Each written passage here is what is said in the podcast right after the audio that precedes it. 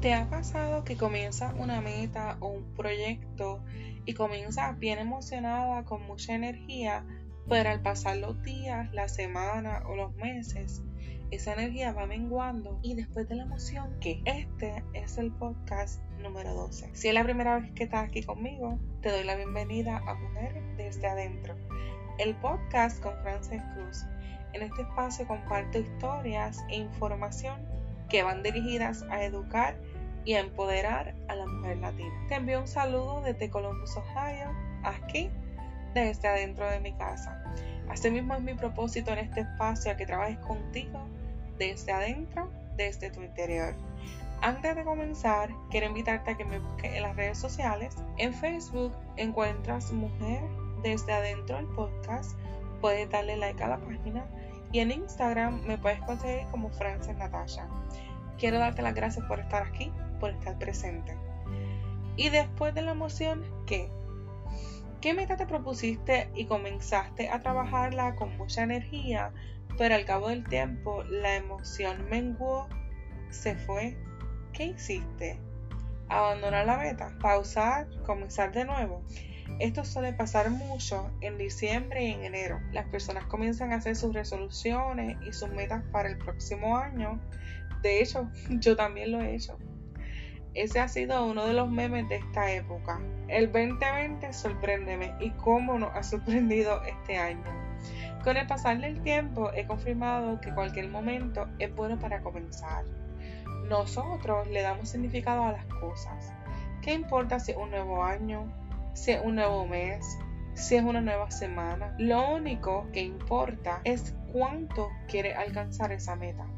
Cuán segura estás de que lo vas a lograr cuán fuerte tienes el deseo para hacerlo. Como yo he hablado antes, aquí no hay perfección y yo he estado en esa posición también, donde comienzo y luego de pasar un tiempo, pauso, me rindo y no continúo. Pero ahora he decidido ser más consciente en esto, en organizarme, estructurarme y si comienzo algo, terminarlo. Pero no siempre se tiene la misma emoción. Cuando vamos a comenzar puede ser que tengamos mucha alegría, mucha felicidad, pero según va pasando el tiempo y vamos afrontando diferentes retos o vemos que nos esforzamos mucho y no obtenemos los resultados esperados, nos desanimamos. Un ejemplo bien común es la pelea de peso. ¿Cuántas veces has comenzado? ¿Cuántas dietas o métodos las personas no han intentado? Y sí, algo que yo también he estado en esa posición. Un error bien común en los procesos de comenzar con mucha energía y luego desanimarnos es el actuar bajo emoción y no bajo convicción. Convicción es tener esa certeza de lo que vas a lograr, de lo que vas a hacer, de que estás haciendo lo correcto, de que tienes las razones correctas.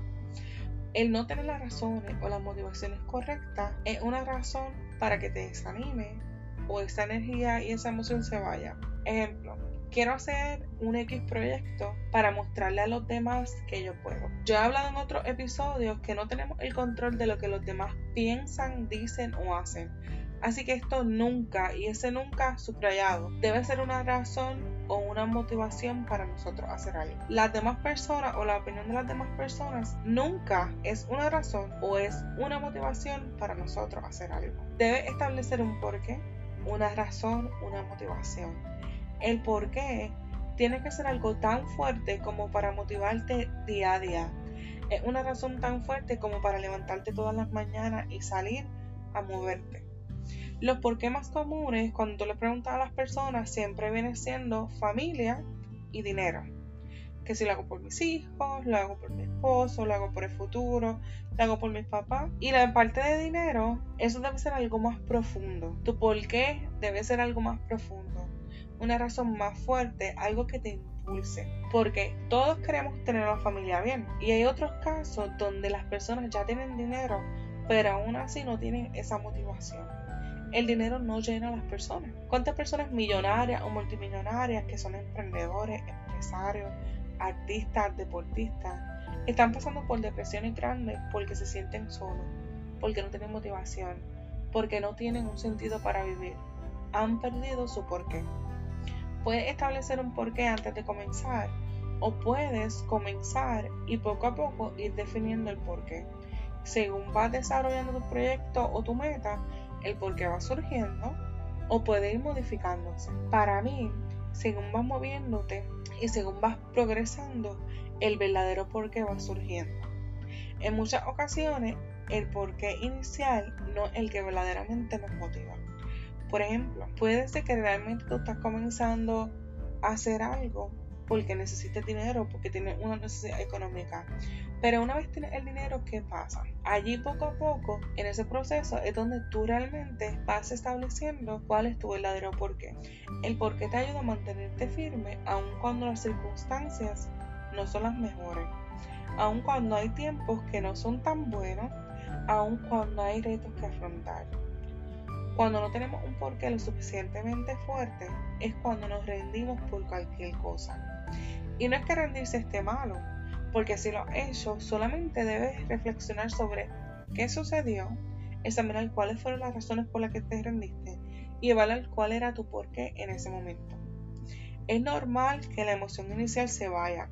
De hecho, en cierta manera es hasta bueno porque no queremos vivir por emociones, sino queremos movernos y vivir con un propósito y hacerlo de forma intencional, que no sea una casualidad de la vida, sino que sea algo estructurado, pensado, algo bien trabajado. Esto no solo se aplica a un emprendimiento, a un nuevo proyecto o a una nueva meta, sino esto es algo que lo puedes aplicar en todos los aspectos de la vida. ¿Qué es lo que te motiva a mantenerte en tu empleo? ¿Qué es lo que te hace permanecer en tus relaciones? ¿Qué es lo que te hace reflexionar en ser una mejor mamá? ¿Qué es lo que te motiva? Esas razones son tu porqué. Hoy es un buen día para evaluar cuáles son tus porqués, cuáles son tus motivaciones, cuáles son tus razones de despertar día a día y hacer algo. Evalúa si son las correctas. Reflexiona si sientes que no tienes un porqué o que tal vez te sientes sin motivaciones, sin ánimo. Es momento de evaluarnos y reflexionar. Recuerda que el porqué puede surgir en el trayecto, pero si has avanzado lo suficiente y aún no tienes un porqué claro y definido, es momento de que te detengas y que trabajes en esto. Nunca olvides que pausar y reflexionar desde adentro siempre es importante para continuar. Te espero el próximo martes en el próximo episodio. Suscríbete al podcast, déjame un comentario y comparte el podcast con tus amistades. Tengo tres invitadas confirmadas que van a estar con nosotros la próxima semana y tenemos unos temas exquisitos en contenido. No te lo pierdas. Gracias por estar conmigo. Cuídate. Adiós.